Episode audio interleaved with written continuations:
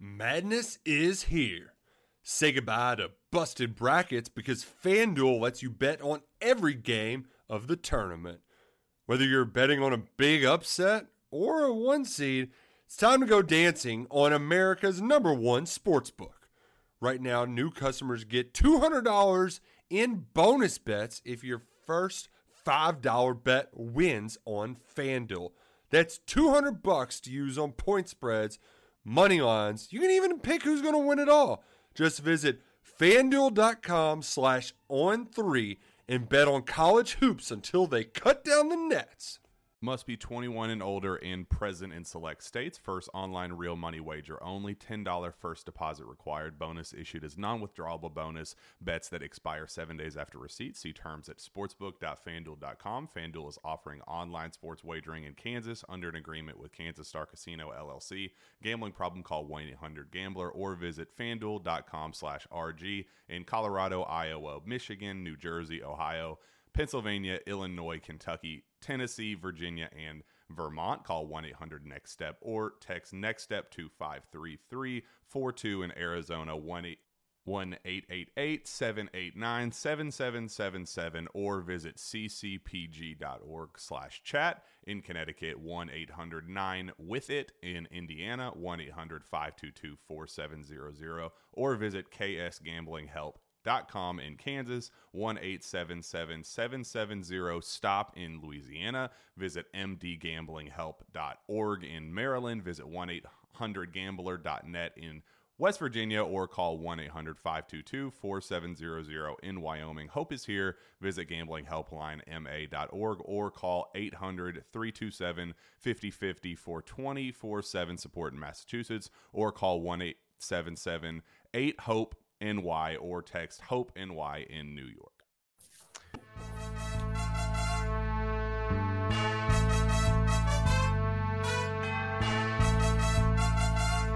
Welcome to Andy Staples on three.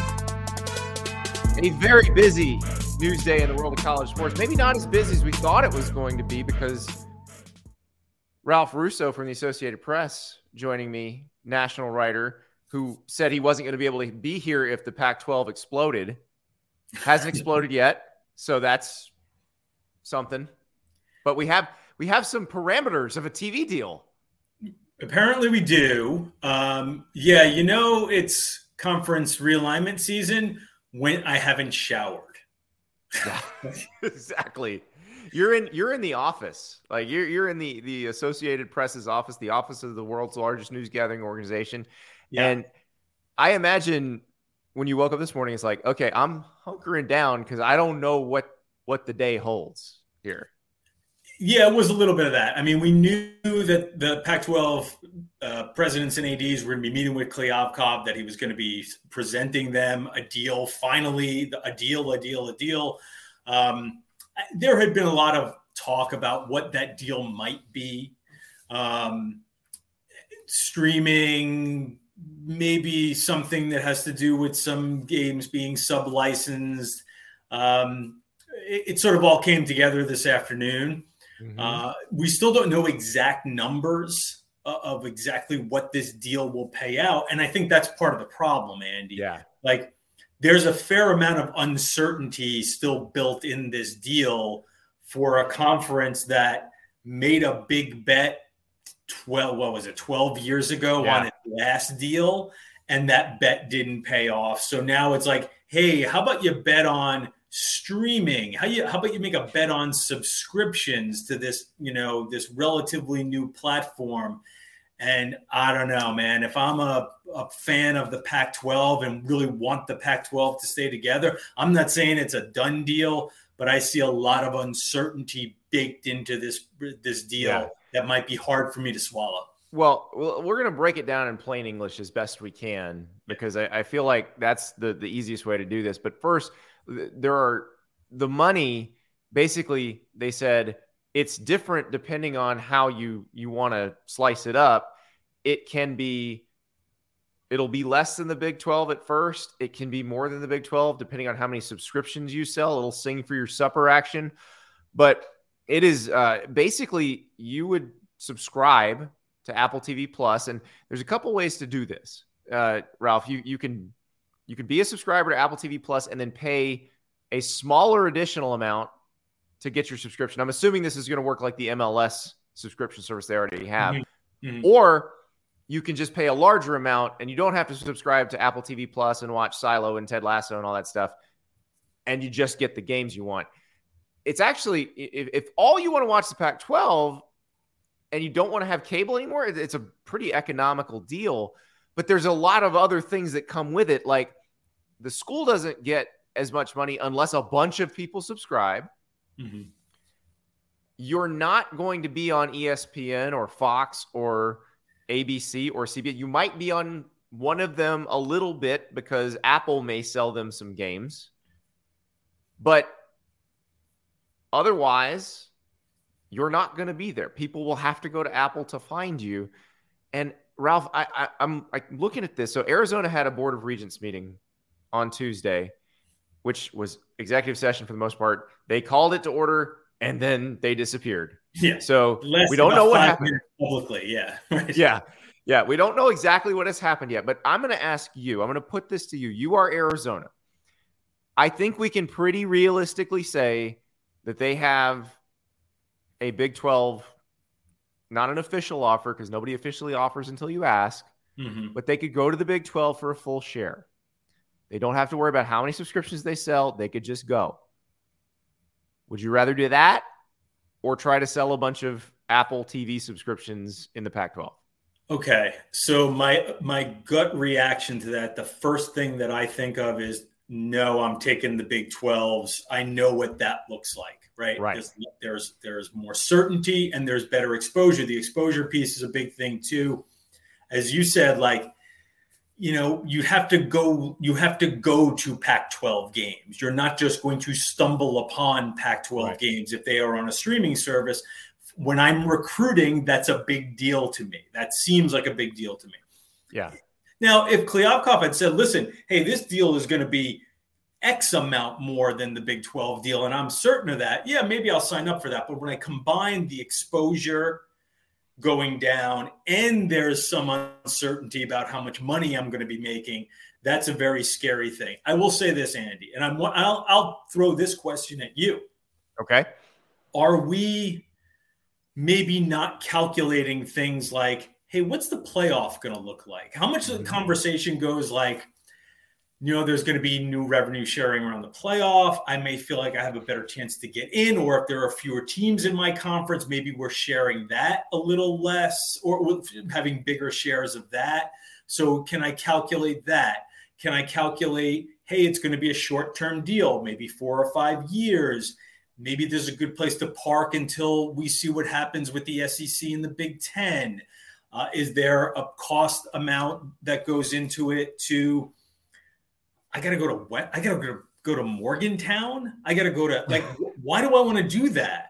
No offense to Morgantown, but that's a long way away from Arizona. So I guess what I would ask you is, do you think that there are some factors at play that we are so focused on the TV deal that maybe there are some factors at play that we're underrating when when those conversations are being had at Arizona, Arizona State, Utah, and elsewhere?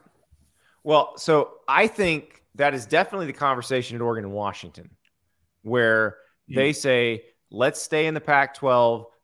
Let's own this conference. Utah probably is is thinking in along these lines as well. Great, Yeah, yeah, absolutely. Let's own this conference. We're just going to split the playoff berths every year, and we'll we'll all be playoff teams. And you know, when the Big Ten's ready to expand, they'll be ready to take some of us, and that makes sense. And I'll answer a question that we've got in the chat from Jason. He says, "Why why wouldn't Washington and Oregon bolt for the Big 12 now that Colorado is leaving and the media deal is primarily on stream?" I know they prefer the Big 10, but there's no sign that's happening. So here's why: because if you think you still have a chance at the Big 10 down the road, you're not going to pay exit fees to the Pac-12 now. Go to the Big 12 and then pay exit fees to the Big 12. Because even if it's a, a short-term time in the Big 12 and it's a short TV contract and you're just going to be there for one TV contract, you still have to pay exit fees. So, and they're, they're expensive. So that's why. Well, I mean, there's also this thought that the Oregon and Washington might be able to negotiate their way into the Big Ten, right? I mean, if we're mm-hmm. going to really play the game here, let's let's play it out, right? The the the Big Twelve sort of stabs the Pac twelve, and the Big Ten can swoop in and say, "We didn't kill him." Right, like right, which is exactly they don't want to be they don't want to be the ones sued by Oregon State and Washington State, yeah, who are going to threaten lawsuits because there's nowhere else to go but the Mountain West at that point. But the Arizona thing and the Arizona State thing and and Utah's kind of in this too. If you don't think a Big Ten offer, like Arizona's not getting invited to the Big Ten, that's not happening. But they're invited to the Big Twelve right now. So I I don't know how you go to your board. I don't know how you go to your constituents and say we want to take this other this deal that Kliavkoff put before us when we know we can make more money right now and get better exposure with this other deal. Now, Arizona State is run by Michael Crow, their president, who's a true believer in the Pac 12. He's one of the reasons that Larry Scott stayed employed there for as long as he did. Mm-hmm. So maybe that has something to do with it. Utah has at least publicly been very positive about the Pac 12. I'm not sure privately. Utah's got an interesting institutional history with conferences. Lest we forget, Utah in the president's office in the early 2000s uh, or maybe the late 90s, the Mountain West was formed by a bunch of schools breaking away from the WAC, led by Utah. So let's not pretend that they're going to be too precious about conference affiliation when it gets down to it. You know, I find myself with Utah these things matter. I don't know if they matter as much as money. Money matters the most, but these other things matter too. Does Utah want to be in the same uh, conference as BYU? They really want to be. Now, they, I don't think they mind playing BYU, but they do they want to be in the same conference as BYU? I don't know, but I'd love that as a viewer. That'd be oh, amazing. Sure, sure, yeah, force them to play every year. That's that's great stuff. Um, but I do think that's a fair question. You know, there's another here's another question I'll pose to you because I posed it to some other sources I've talked to. What is the value of stability in a completely unstable world?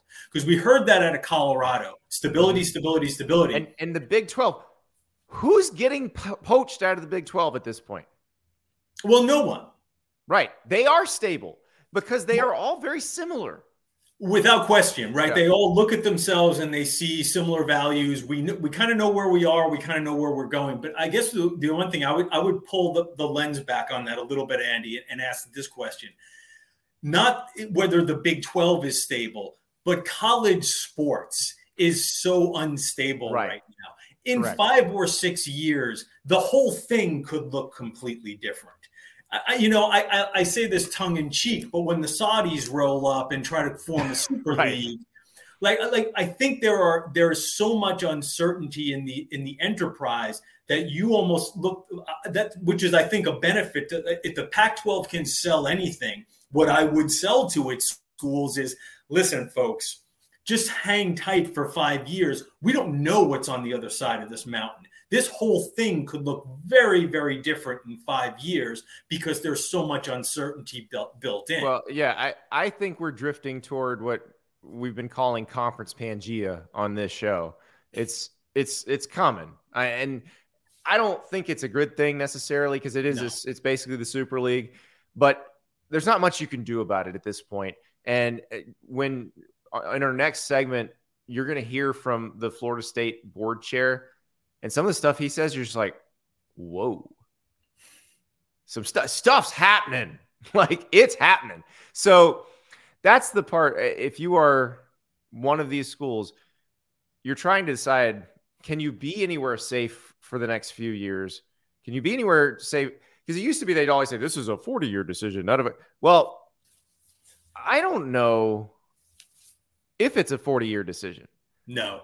It, there's no way it could be made at four yeah, years. We're showing Bo Nix B roll on the video.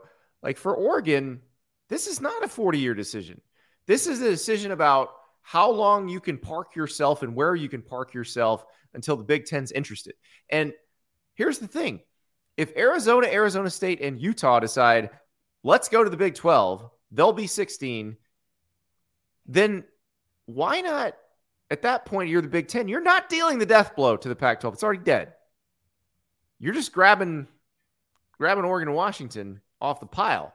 And you might be able to get them at a cut rate too, right? You might be yeah. at that point. You tell them, listen, how much is the, how much was the Big Twelve going to pay you? We'll pay you one dollar more. Okay, sounds good to me. We're, we're in, or at least for the next six years. We'll hundred percent. Yeah, you're going to get a, a reduced share until the next TV deal, and then you'll get a full share. And do you know how many schools will turn that deal down? One, Notre Dame. That's it. No right. one else would turn that down. Right. Right. Yeah. Uh, I, yeah, I don't. Again, my, you know, if you ask me to forecast this, I would say I, am not confident that this keeps the Pac-12 together.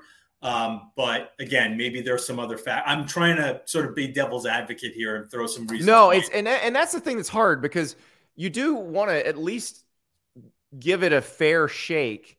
But here's my issue with this: the Pac-12 network. I realize it was cable and satellite, so it's one degree of separation but that is a subscription business. Yeah. And there was not sufficient demand for that particular subscription business to make it as profitable as Larry Scott promised it would be. And that is kind of why they're in this mess in the first place. So the idea that you're going to turn around and have, and this is no offense to Oregon and Washington fans and Oregon State fans and Washington State fans, we know how passionate you are. But the league that on the whole, has the smallest and most apathetic fan bases, you're expecting them to sell a bunch of subscriptions to generate their revenue. That's not the place to do it. It's not that you don't have passionate fans, you just don't have enough of them. Exactly. Like I, I always explain this. Yes, the SEC partnered with the ESPN on the SEC network. Yes, Disney wields a big stick in the cable industry. But it wouldn't have mattered what the SEC did because when they created an SEC network, if there was a cable company that did not carry it in Alabama or in Mississippi or in Georgia or Tennessee or Florida, people would have threatened to burn down the cable company. Yeah. Pac 12 fans aren't like that. There's, there's not. not. Or at least there's not enough of them. There's not enough of them that take that same approach that are going to be like, if you don't have this this on my network, on my carrier, I will find a different carrier. There's yeah. not enough of them. There are some, but there are not enough. Yeah. So that's the thing that you're relying on those people to pay. I, I'm guessing the price point, if you don't want to subscribe to Apple TV, is probably 100 120 bucks a year. If you're a subscriber to Apple TV, is probably less than that. Uh, I love Silo Foundation. Ted Lasso is pretty awesome. Yeah, we get, we so, have it. Uh, yeah, there's some there's some decent shows on there. Morning show's a little pretentious.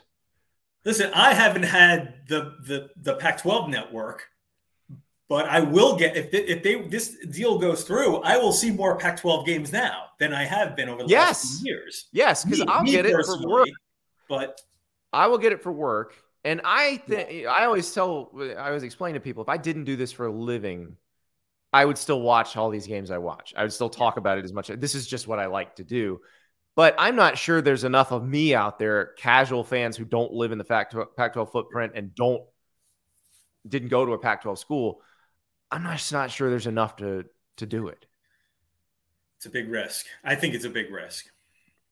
Let's let's talk about one other thing while you're here, Ralph, because it's something that we are going to see more of. Yeah. And we we knew this as Popped up late in the day, huh? Yep. Oh yeah.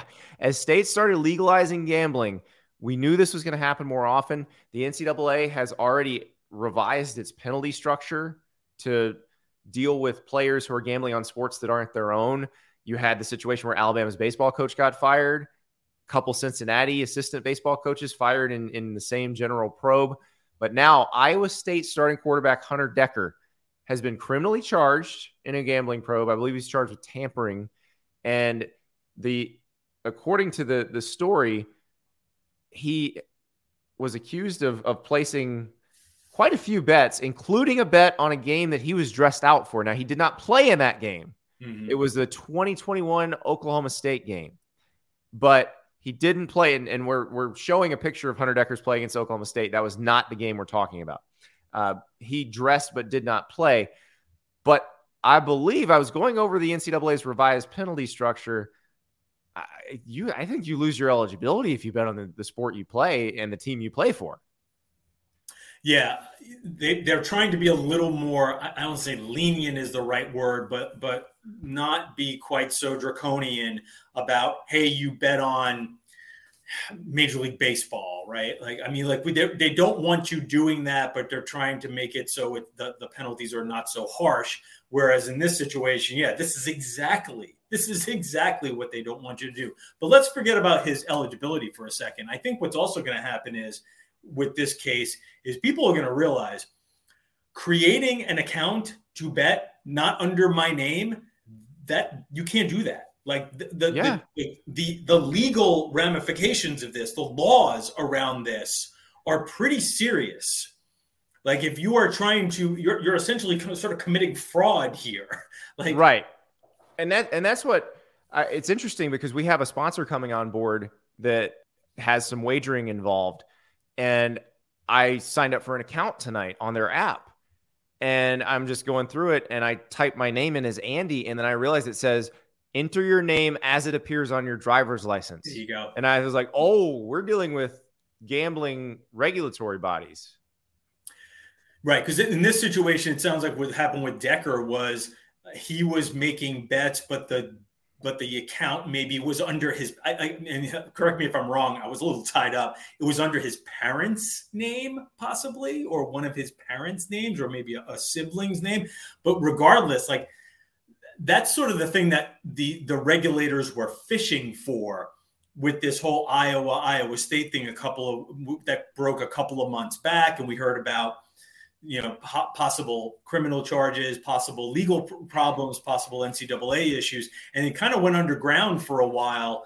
But essentially what they were looking for and what was going to be the biggest problem was stuff like this. It was it wasn't necessarily hey you're you're underage betting or you're you're you're possibly messing up your eligibility. It's that you were creating accounts that mm. were fraudulent. And once you do that now you're in now you're in serious trouble. You're not just going to be benched yeah, and and so according to the Des Moines Register story, the the complaint alleges that the DraftKings account controlled by Dekkers, uh, and then it's that that language explains what you're talking about.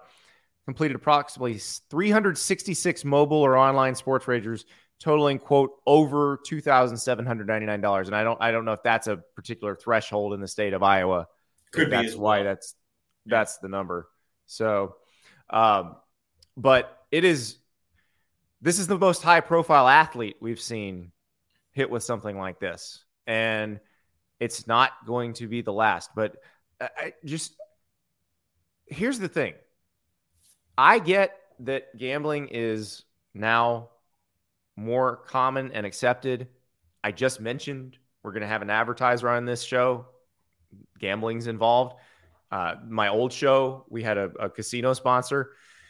It's going to happen. It's it's a huge part of sports.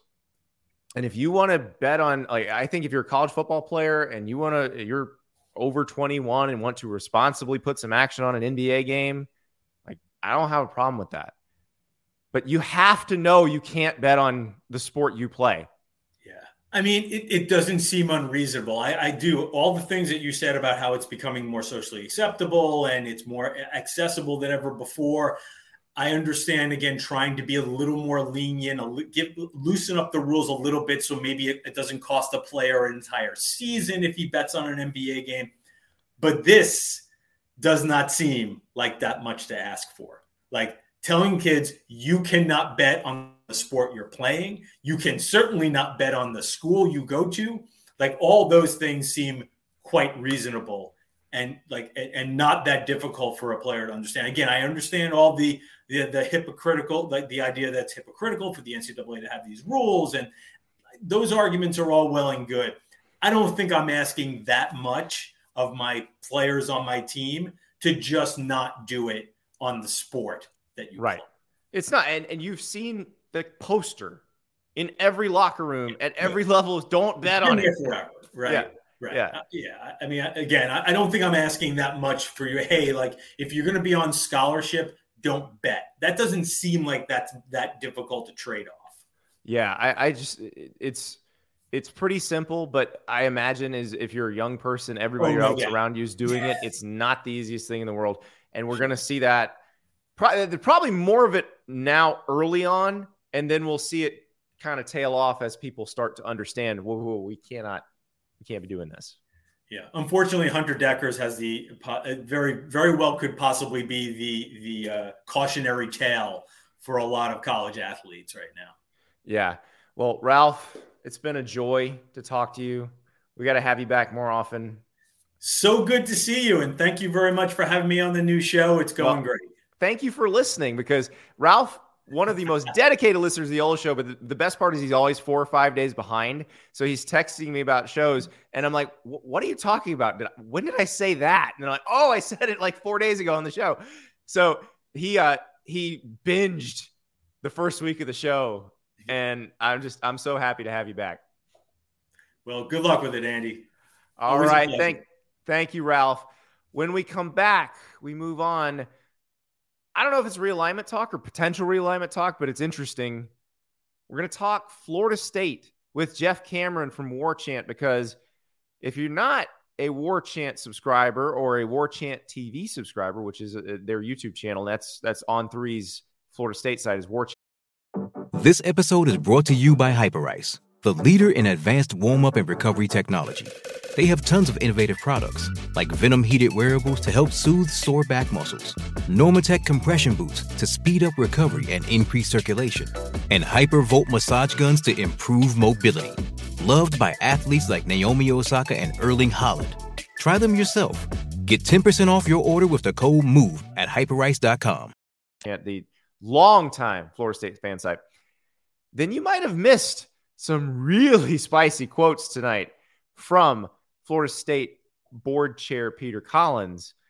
We're going to play you some of those, and Jeff's going to help make sense of them for us. He's going to help break it down because he is in the thick of things in Tallahassee.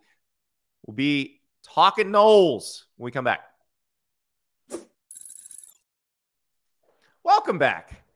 Jeff Cameron joins us. Hi, Jeff. Oh, Jeff's mic's not on. We got Jeff muted. We gotta we gotta Oh, unmute that, you, Jeff. that shouldn't be the Look at- You're back. I'm there you back. are. I'm here. I'm good. Are we good? Oh yeah. You can find Jeff at, at J Cameron Show on. I'm still calling it Twitter. I'm sorry. Good. Yeah, sure. and warchant.com. And Jeff, I'm sure that for you, as a person who does shows, Mm. this past couple of weeks has been glorious. Yeah, buddy. You know, I've I've covered Florida State on radio in one way or another for 20 plus years, and yeah, you live for things like this because uh, in the weeks leading up to camp, it's about position battles and depth charts and those kinds of things, which can get monotonous, as you well know. Yeah. Um, always fun and can be engaging, but it's kind of the same old, same old till you get out there and you see the guys in pads. To have this, quite literally, Florida State's future up for debate and everybody wanting to weigh in on this topic, and then having the Board of Trustees and Peter Collins willing to talk about it and be quite candid, frankly, and Yeah. say more than I thought he would is, uh, yeah, it's a gift. It's a gift from the sports talk gods.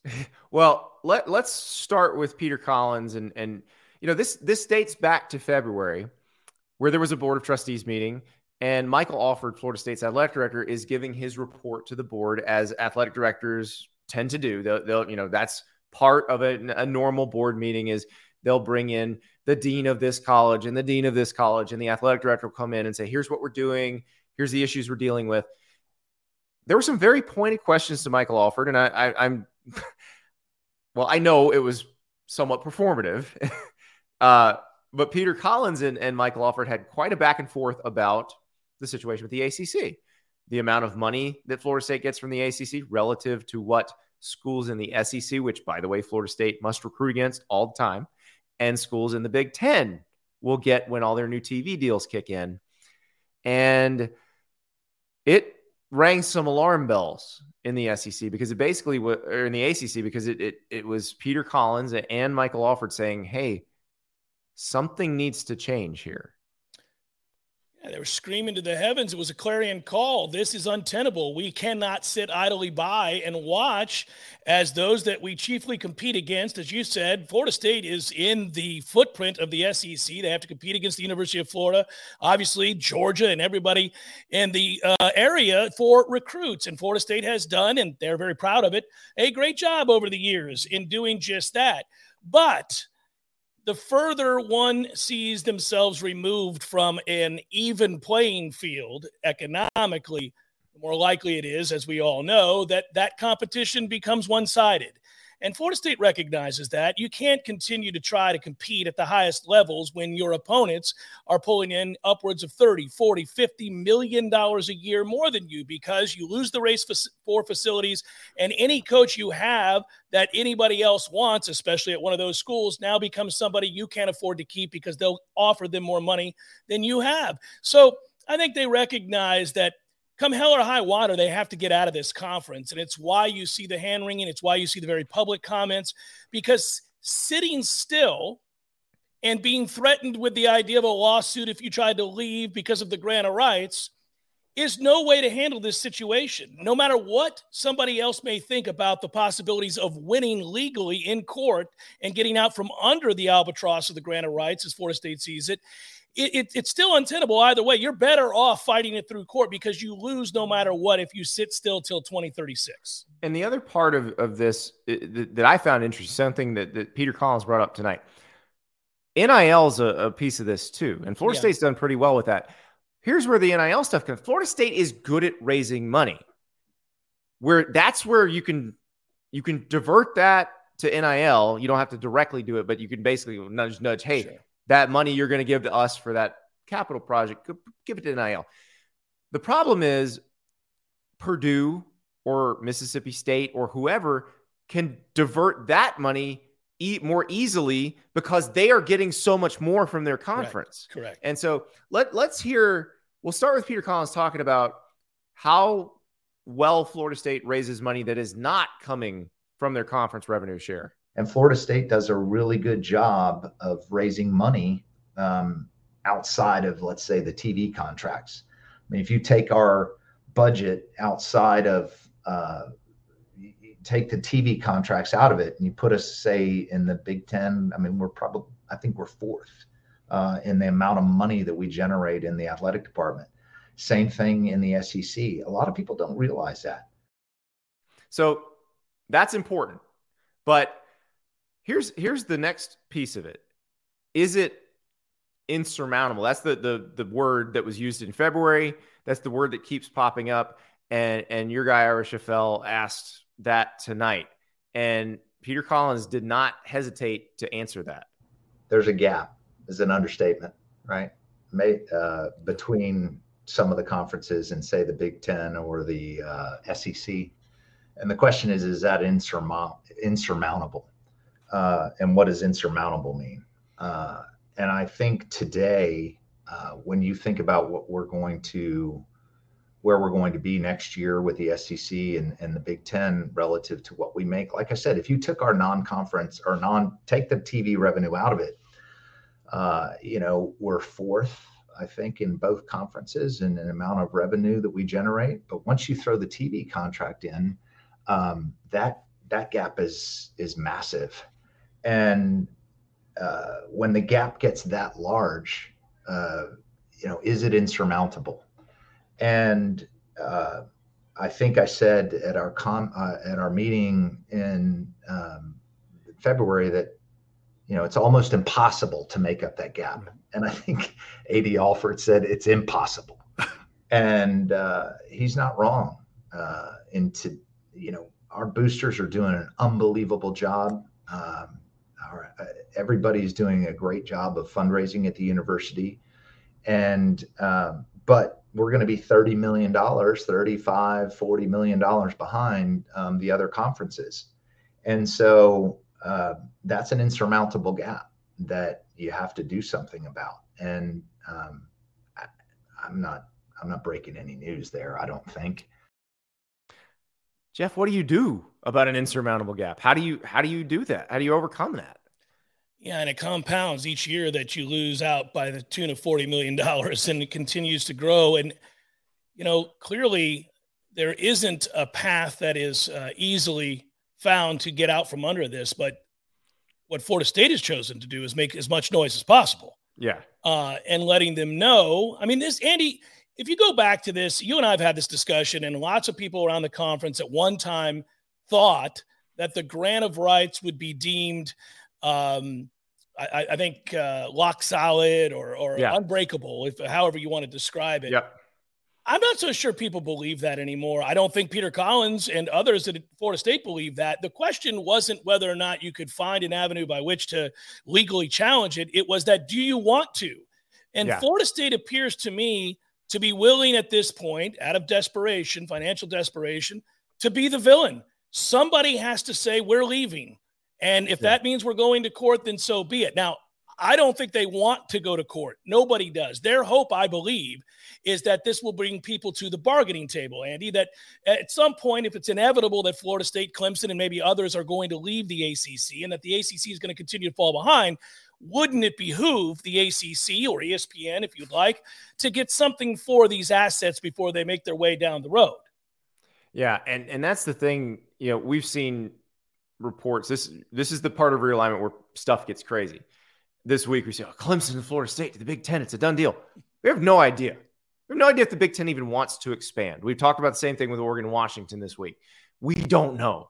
Right. You know, perhaps the people at Florida State and Clemson have a better idea of where everybody else is, but they're not talking about that. And and I what it's interesting as vocal as Peter Collins was, he got he, he chose his words carefully when it came to talking about the Big Ten or the SEC. Yeah. And I, I think you're right. And the, the point I should make, though, is this is not just Florida State feeling this way.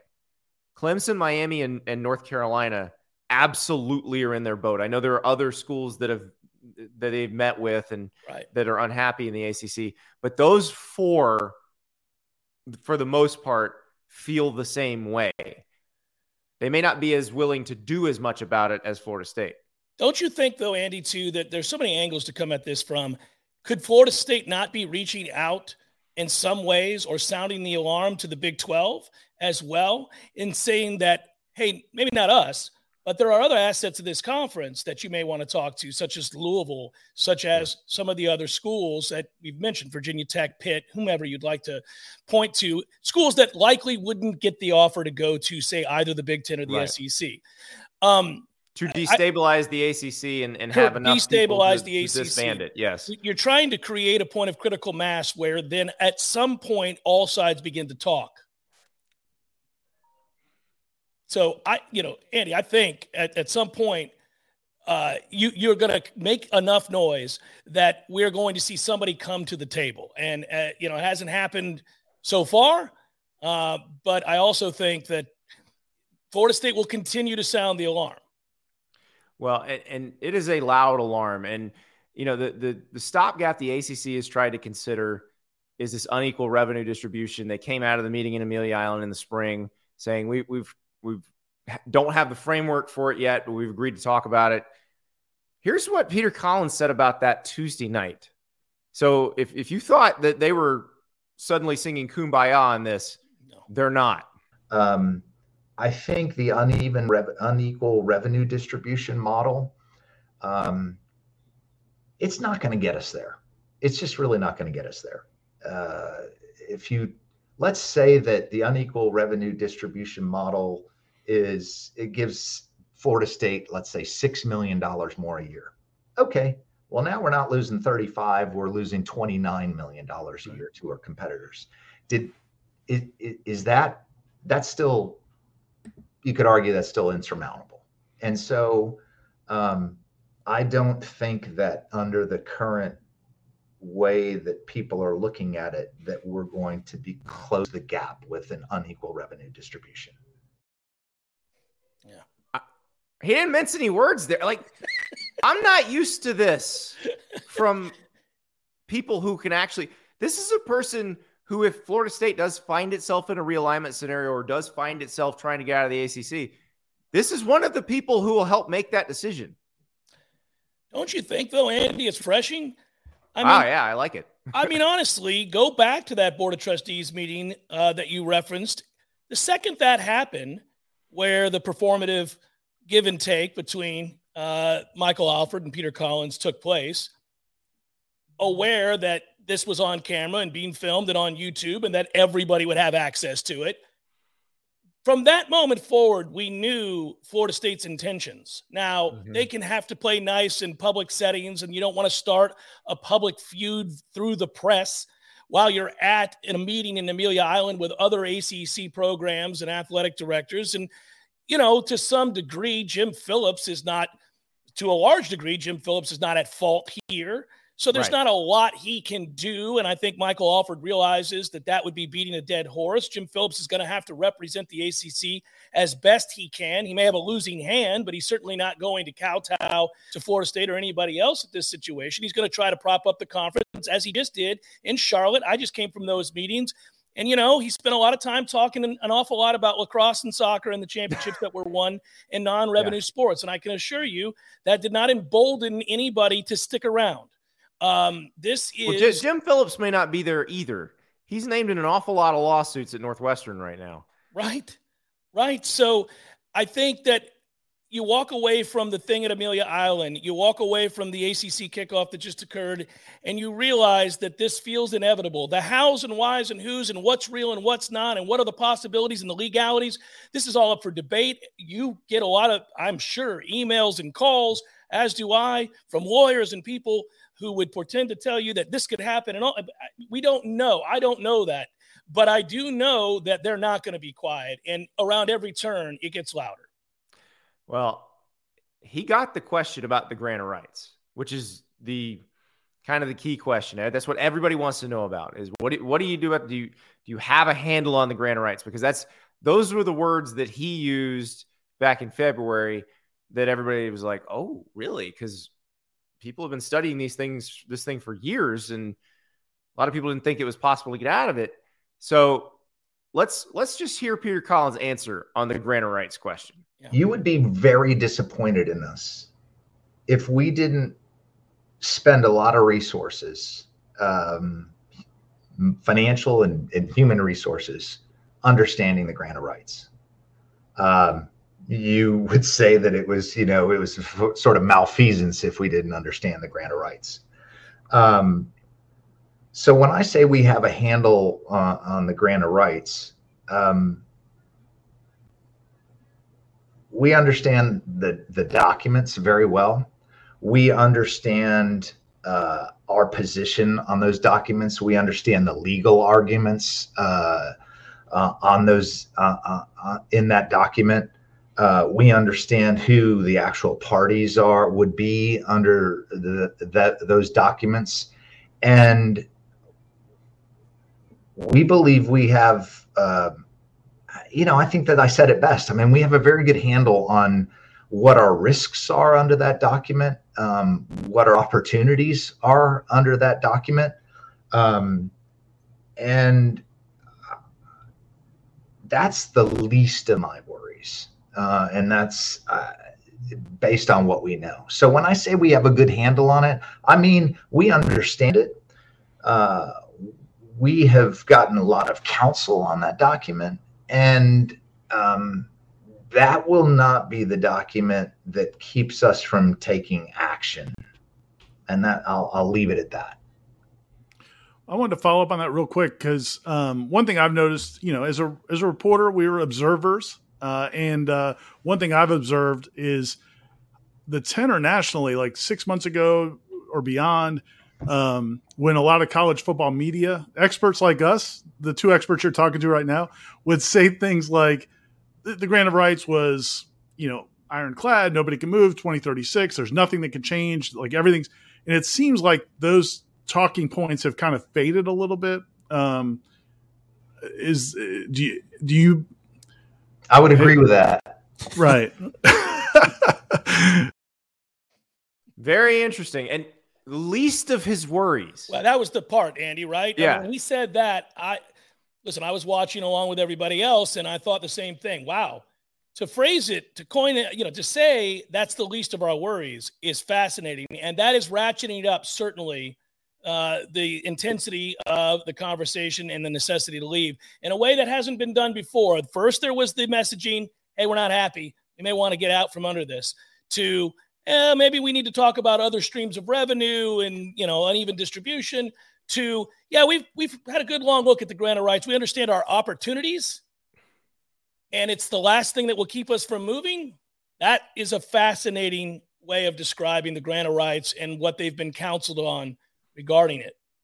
Well, let's throw a date out there for everybody. And this is not just a Florida State date, this is a Clemson date, a North Carolina date, a Miami date. August 15th. If you hypothetically wanted to leave the ACC and play in another conference in 2024, you would have to notify the ACC by August 15th. So either something will happen by then, or there will be some hornet's nests on some message boards on August 16th. Yeah, you know the the hard part there, Andy, is I don't know if the end goal is to be playing somewhere else by 2024. They would welcome right. it if it was a possibility. But it might not be. Yeah, it may not be. You know, and I and, and I I cautioned my listeners today that I'm not so sure that Florida State's going to be playing in another conference next year.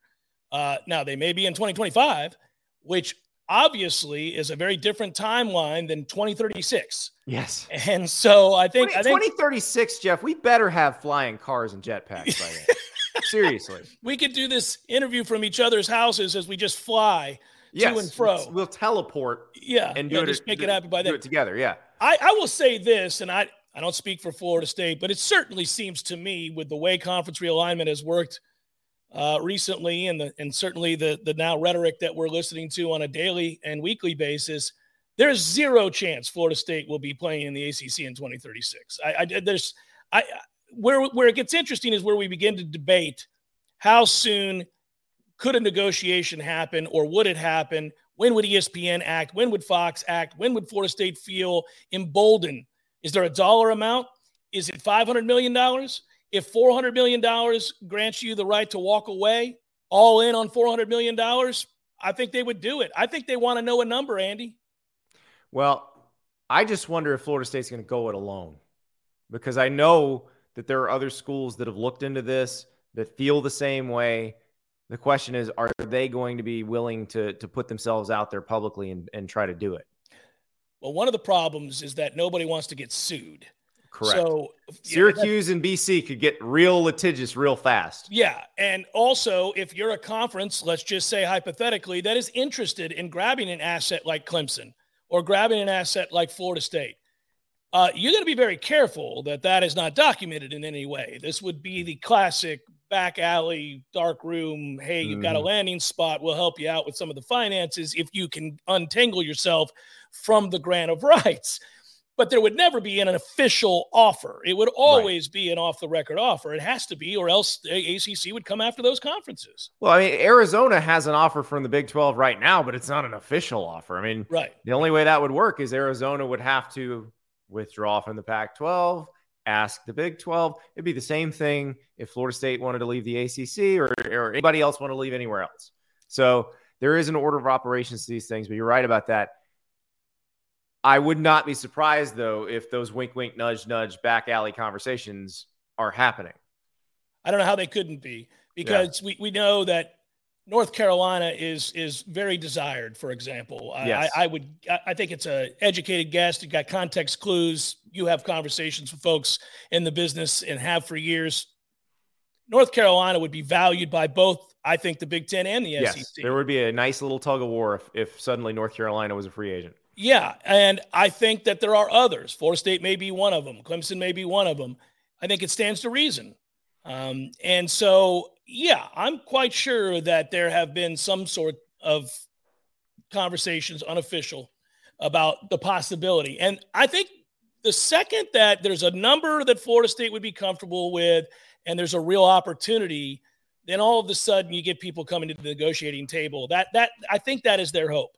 Yeah, and the number I think could be pretty huge because we are talking about between now and 2036. This is not like Texas and Oklahoma right. trying to get out of an extra year in the Big 12. This is a long, long time. We could be talking, you know, 12 years, 11 years, 10 years, depending on when when all this happens. But uh, Jeff, it's fascinating. I cannot wait to see what happens next. There's a Board of Regents meeting at Florida State tomorrow. Now, uh, Collins was was was pretty upfront about that. He said while it was scheduled fairly recently, it is something they had in the works. It was just something they had to get stuff done. Right. But he he also said he would not be shocked if the the president got questions from the board about athletics in the ACC and that if they talked about it.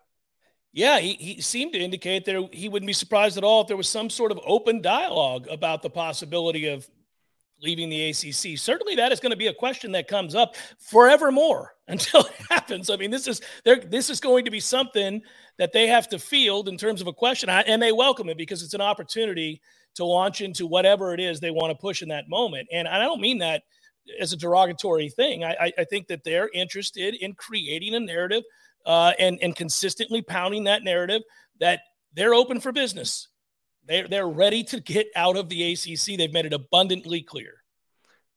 Cannot wait to see what the next shoe to drop in Tallahassee is. Jeff Cameron, I'm sure we'll be bugging you again very soon. I love it, buddy. It's great to have you on board here at On3. Be good, Andy. Thank you, Jeff. That's Jeff Cameron from Warchant. If you're not already subscribing to Warchant, you're a Florida State fan. What are you doing?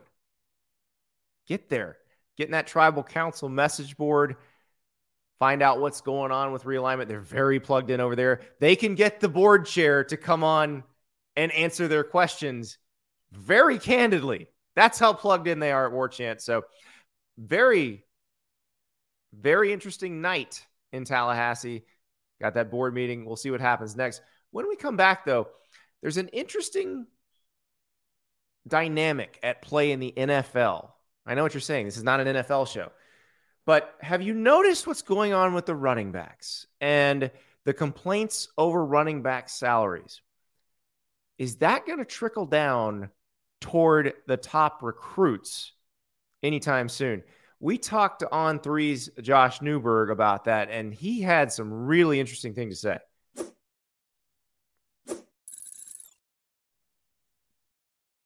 It's only a kick a jump, a block. It's only a serve. It's only a tackle, a run. It's only for the fans. After all, it's only pressure. You got this. Adidas.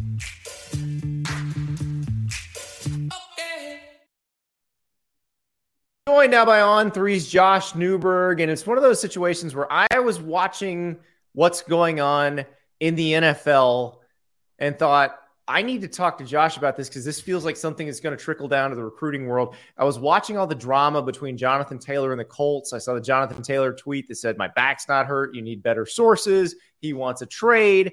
Josh Jacobs is, is holding out. All the running backs saying, We need more money. We're not being paid fairly. And it is a big difference. And so I, I wanted to bring on Josh because covering recruiting I'm curious if Josh, you think this is going to trickle down to high school running backs who are about to go to college who may say, you know what, maybe I should play safety or corner or linebacker. The short answer is yes. Uh, it hasn't happened yet because most things that happen in the NFL kind of do take a couple years to trickle down. And I would say right now, you would probably be an incoming freshman in high school that's thinking about this because if you're already a recruit and you already have a ranking or you already have established you know i'm a running back and you're heading into your junior year meaning you have two more years of high school left you're probably not this probably isn't going to impact you. But i do think high school prospects coming up in the system now that are you know hitting jv football well hey maybe he's a running back and he's really athletic but he takes a look at linebacker maybe corner Maybe you just play quarterback and keep the ball in your hands mm-hmm. until you can really define what you want to be. You know, that's what they do in youth football. The best athlete just plays quarterback. Yeah, so he gets the ball every play. Yeah, we're seeing a little bit of that right now. LSU took Juwan Johnson. He's he's an offensive weapon. He could be a corner, but he plays quarterback in high school. And LSU took his commitment as an athlete. So I do think that there will be a trickle down, but I don't think we've hit it just yet, Andy. Yeah, that's what it, it amazes me. And I, let's let's look at some numbers because the, the franchise tag in the NFL is probably the best way to explain the difference in what players make. And this is what Jonathan Taylor's complaining about. Josh Jacobs, uh, Dalvin Cook doesn't have a job. He could have a job probably, but why put your body through it if they're not going to pay you top dollar, which they're not?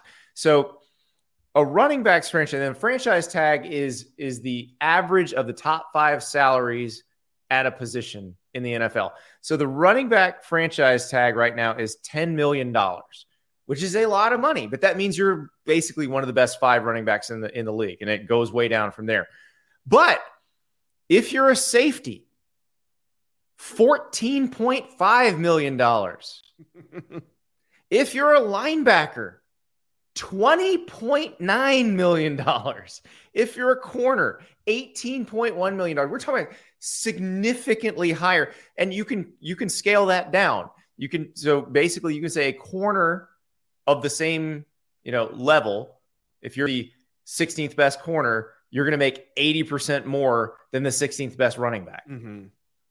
Yeah, it's kind of incredible. And with an incentive like that, you know the trickle down will happen. The trickle down's not here yet because of the reasons that I said, but without a doubt, with numbers like that, I mean, the running back position, there's still going to be running backs because, yeah. like you said, a $10 million franchise tag, that's nothing to really shake a stick at. But in the grand scheme of things, playing another position or just the ability to play another position could mm-hmm. help. And a lot of times when college coaches recruit, they like to throw the idea of playing multiple positions out there. And we don't really see that all that often. I mean, for for every Champ Bailey, you know, everybody right. gets promised that Champ Bailey role or the the Woodson role where you can catch some balls, but you're going to play defense and, and this and that. And everybody, J- Justin Hunter, it, it it's all over the place. Yep. There's very few examples, but I can tell you almost every five star and every four star gets told by the coach,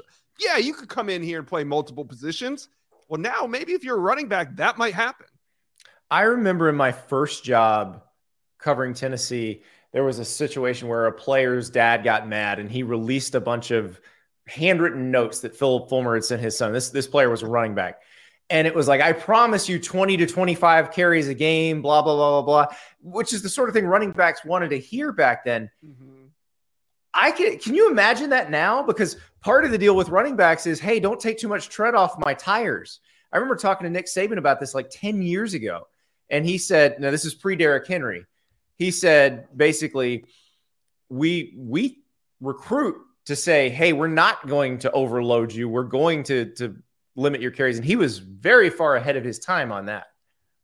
Yeah. And you know, it it would now be used as a negative recruiting tool. Like yeah. if you're picking between Alabama and Florida, and the Florida coach says, I'm going to run you 25 times a game, Alabama's going to come back and say, Whoa, whoa, whoa, you're going to run the ball 25 times a game? We're going to give you 13 carries and five catches. And yeah. now, if you're a running back, you're like, I want those 18 touches over the 25 right. touches. And it's right. not even a debate anymore. Can we make it nine and nine? That's that's what you're saying. And that it, it's amazing. But and the other piece of this that they don't talk about in the NFL, but this is the reason running backs are viewed as expendable. It is the most violent position to play. You are in a car crash every single play. And you can say, well, the linebacker is the guy hitting him. It's not the same thing. You don't have multiple as a linebacker, you're getting blocked but you don't have multiple people hitting you from multiple directions at the same time.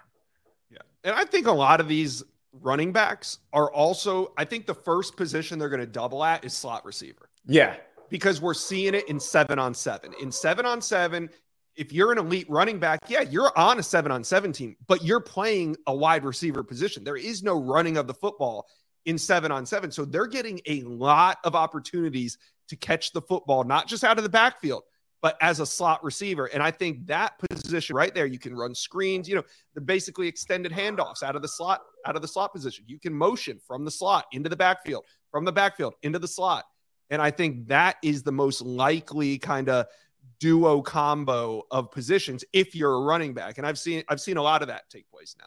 Well, and, and Christian McCaffrey is the perfect example of this. Christian go. McCaffrey could be, and it's weird that we're talking about a 49er because Deebo Samuel's sort of the same thing, but came out as a receiver in college. But Christian McCaffrey could be a slot receiver full Mm-hmm. time. He has that ability. And so I do wonder, yeah, if, if you're going to kind of push toward that, if you're a big time recruit, because that can make you more money down the road. And I think it's a easier transition than going from a running back in high school or running back in college and then thinking you're just going to play DB or thinking that I'm going to play linebacker now. You know, there's so and unless you did it in youth football, I think it would be really hard to transition from the offensive side of the ball to the defensive side of the ball. But with, like I said, the seven on seven circuits, camp circuits, all these things, running backs are catching a lot of passes in the offseason. Yep. Even if they play in a primarily running scheme in high school, they're still catching a lot of balls. So the wide receiver franchise tag, I'm sure everybody's wondering, 19.7 million. So essentially twice as much as what a running back makes. And so if you have that decision to make, and I think you're right, because you we were we were going down the list of the top class of 2024 guys, and the sizes are they tend to be 5'10, 200 pounds, the, mm-hmm. that type that type of athlete, you better be super fast and play corner, Right. or you better be a slot receiver. Yeah, and, and and I just think the slot position is more natural. You're not going to really go go out wide and be a, a number one wide receiver, but in these offenses, especially in the spread that a lot of teams are playing these days, I think a running back can easily transition. You know, back in back in our day, Andy, you know the Derrick Henry debate, and even before that was the James Wilder debate, and it was always like. Is this running back a D end? Is this running Yeah. back? Should he be an outside backer? And I don't think future conversations are going to surround that as much as they are the slot receiving position. I do wonder if James Wilder wishes now that he hadn't played running back at Florida State because he might have had a better shot at a- an NFL career. The Derrick Henry thing's such a weird one because he's a cyborg. He's not a normal person. He's not a normal running back. But Will Muschamp got crushed when he was Florida's coach because he suggested to Derrick Henry, we could have you rushing the passer. He might have made him more money in the long run, except Derrick Henry, to- I don't to me, is like the one running back you can give a second contract or a third contract to because again, he's a cyborg. Nobody Yeah. else is like that. No, and and like you know, everybody likes to poo poo on all the people that said maybe Derrick Henry should switch positions. But you know, for every Derrick Henry, there's a James Wilder, and James Wilder was a great running back, a five star coming out of Plant High School, chose Florida State over Georgia on signing day. But James Wilder really never he he only had a college career, and he was kind Yeah. of a B back in in that Florida State system when he was there. Now, if he did play outside linebacker, if he did play DN, would he have extended his career longer into the pros? I don't know. Now I think of a guy he played alongside who sort of went the other way. Karlos Williams was a safety, but he wasn't good enough to start at safety on that team that was loaded with NFL talent. But he was a good athlete, so they moved him to back to running back, and it gave him a little better chance. But I think and he and he and he made it to the NFL. He would have Yes. never made it to the NFL. Talking to Jeremy Pruitt, who was coordinating that defense that year, he just couldn't see it. He couldn't Yep. pick up on what was coming at him fast enough, and he just wasn't going to be a safety. But he was just an athletic freak, and he moves to running back, and he was like, see the hole, hit the hole. I mean, he was great on Yeah. kickoff returns. He was great as a running back, and he actually had an NFL career with the Buffalo Bills. Now, some things set him back, but he was he was on pace to maybe be rookie of the year. Well, and remember Jarrett Jack at UCLA when they they just put him in at running back and were like, oh, here you go, 150 yards. But he knew where his bread was buttered come draft time. He's like, no, no, I'm a linebacker. Let's let's let's not He had some around. foresight. I mean, now he would have made a couple $10 million more than he would have made at running back. Well, and and here's the thing: it, it's so counterintuitive because you know we think about when when you're kid when you're a kid when you're in middle school when you're in high school, you get to be the guy that scores the touchdowns. That's who everybody wants. And if you play fantasy, running backs are so important. But then you you see the economics of it, and and I just I just imagine, and I'm sure you're seeing this now. If you're a coach at a Mater Dei in California, St. Thomas Aquinas in Florida, IMG Academy, that sort of thing you're advising people, hey, Yeah. there's more money in slot receiver if you're that body type, corner if you're that body type, if you're a bigger back, outside linebacker. I, I would imagine that we're going to see that over the next few years. Oh, yeah, absolutely. Especially at the powerhouses that you talked about, because really, those not every high school should be worried about this, right? But No. a Mater Dei or an IMG, is essentially like a prep a prep school, getting you ready for college football. And if that's something that's on the table, if you're a back that maybe was a corner or maybe that can catch the ball really well, it might be advantageous for these high school coaches to maybe nudge somebody in that position or just give them extra reps at another position. Mm-hmm. He could still be your starting running back, but get reps at corner.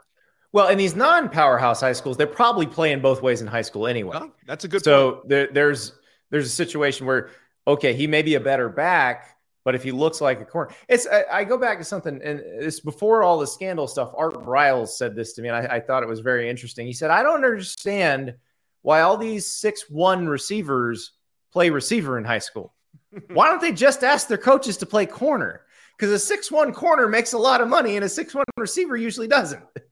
But Andy, they don't score the touchdowns. I know. Well, I, I I hate to say it, youngsters, you may have to look at franchise tags before you decide where you want to play. I, I know that sounds weird, but yeah, Josh, I'm, I'm fascinated about this. I, that, I'm so glad we got to talk about this because it's one of those things that as soon as I saw it popping on the NFL news, I was like, you know, I bet there's some smart recruits right now that are going, hmm, I'm an athlete but I might cross this position off. Yeah, and they all want to play other positions. Coaches always offer them that in recruitment, so we'll see if it happens. But I do think the trickle down will happen. It just hasn't occurred yet in at the high school football level. Cannot wait for the logjam at slot receiver. Let's go.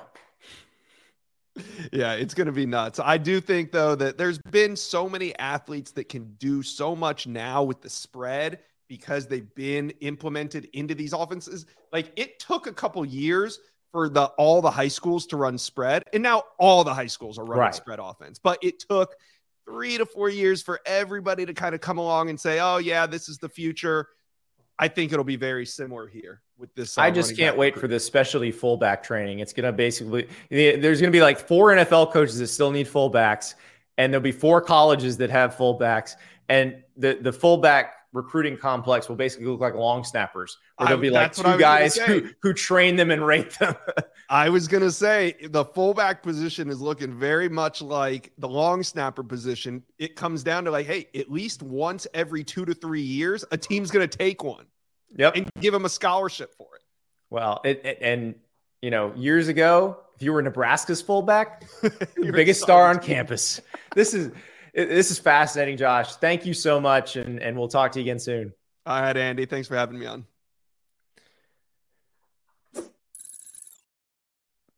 The great Josh Newberg talking recruiting dynamics. And by the way, if you've enjoyed this show, if you've enjoyed Ralph Russo and Jeff Cameron and Josh Newberg, hit that like button, hit that subscribe button. Make sure you know when we're going live. We're going to try to go live two or three times a week at least we weren't going to go live tonight. And then Arizona scheduled that Board of Regents meeting. The Hunter Dekkers thing happened. And we're thinking, okay, let's let's just go live and we'll talk to everybody as we go. And we'll be doing that as news happens. And you know, it's it's fun when we get to do the show with you. Uh, our extra point tonight, not as as fun of a topic. Uh, we're just wishing Julie Venables good health. If you didn't hear today, uh, Brent Venables, the, the head coach at Oklahoma, announced that, that his wife Julie uh, has breast cancer and underwent surgery last week to to hopefully get most of it and and take care of it. But uh, here's Brent Venables talking about what's going on. We got a, a diagnosis on on June 16th that was uh, knock you off your feet and uh, one that uh, you know it takes me back to talking to my mother in January of 2005 and having a uh, you know, a stage four uh, conversation, and, and one of those, that, you, know, you know, there's no, uh, you know, blueprint on how you handle that, but, you know, you know, our real sanctuary and our, you know, true shelters, our faith and the power of prayer and so much support. And I appreciate everybody here that has reached out. You know, it's been, um, you know, uh, nothing short of amazing. Uh, a group of people that have uh, helped in uh, whether it's the doctors or um, administration, my, people I work with, our staff, our players, our players' parents, and certainly so many friends in the Sooner Nation. So it's been great. So she uh, had a, a, surgery on Friday morning, and uh, we're hopeful that um, we got everything, and uh, we may, we maybe uh, can avoid, uh, you know, further, um, you know, treatments such as radiation and chemotherapy. We'll find that out in the next several days, but. Uh, we we, think it's not in her lymph node, so that's a, a great thing uh, in the, in that cancer world. So uh, right now it was was contained, and and so now we're trying to help strengthen her and get her back on her feet. So appreciate. She's tough, and as I said, she's a honey badger, and uh, she's got a medical background as a former nurse, and so she she already knows the answer to the question. So get it get it right, doc. And uh, uh, so she's again, she's amazing.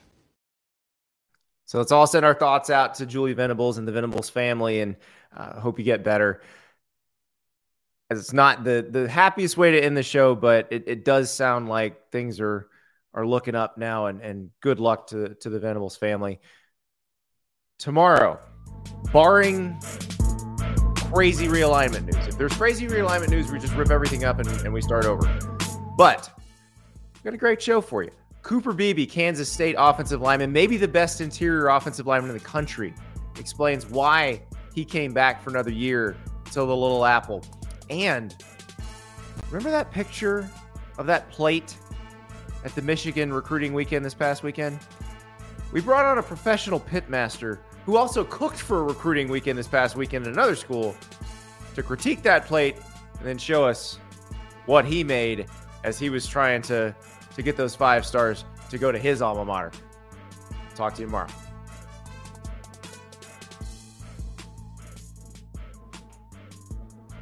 Madness is here. Say goodbye to busted brackets because FanDuel lets you bet on every game of the tournament. Whether you're betting on a big upset or a one seed, it's time to go dancing on America's number one sports book. Right now, new customers get $200 in bonus bets if your first $5 bet wins on FanDuel. That's 200 bucks to use on point spreads money lines. You can even pick who's going to win it all. Just visit fanduel.com slash on three and bet on college hoops until they cut down the nets. Must be 21 and older and present in select states. First online real money wager only. $10 first deposit required. Bonus issued as non withdrawable bonus. Bets that expire seven days after receipt. See terms at sportsbook.fanduel.com. Fanduel is offering online sports wagering in Kansas under an agreement with Kansas Star Casino LLC. Gambling problem? Call 1 800 Gambler or visit fanduel.com slash RG in Colorado, Iowa, Michigan, New Jersey, Ohio. Pennsylvania, Illinois, Kentucky, Tennessee, Virginia, and Vermont. Call 1 800 Next Step or text Next Step to 53342 in Arizona 1 888 789 7777 or visit ccpg.org slash chat in Connecticut 1 800 9 with it in Indiana 1 800 522 4700 or visit ksgamblinghelp com in Kansas, 1 770 STOP in Louisiana. Visit mdgamblinghelp.org in Maryland. Visit 1 800 gambler.net in West Virginia or call 1 800 522 4700 in Wyoming. Hope is here. Visit gamblinghelplinema.org or call 800 327 5050 for 24 7 support in Massachusetts or call 1 877 8 HOPE NY or text Hope NY in New York.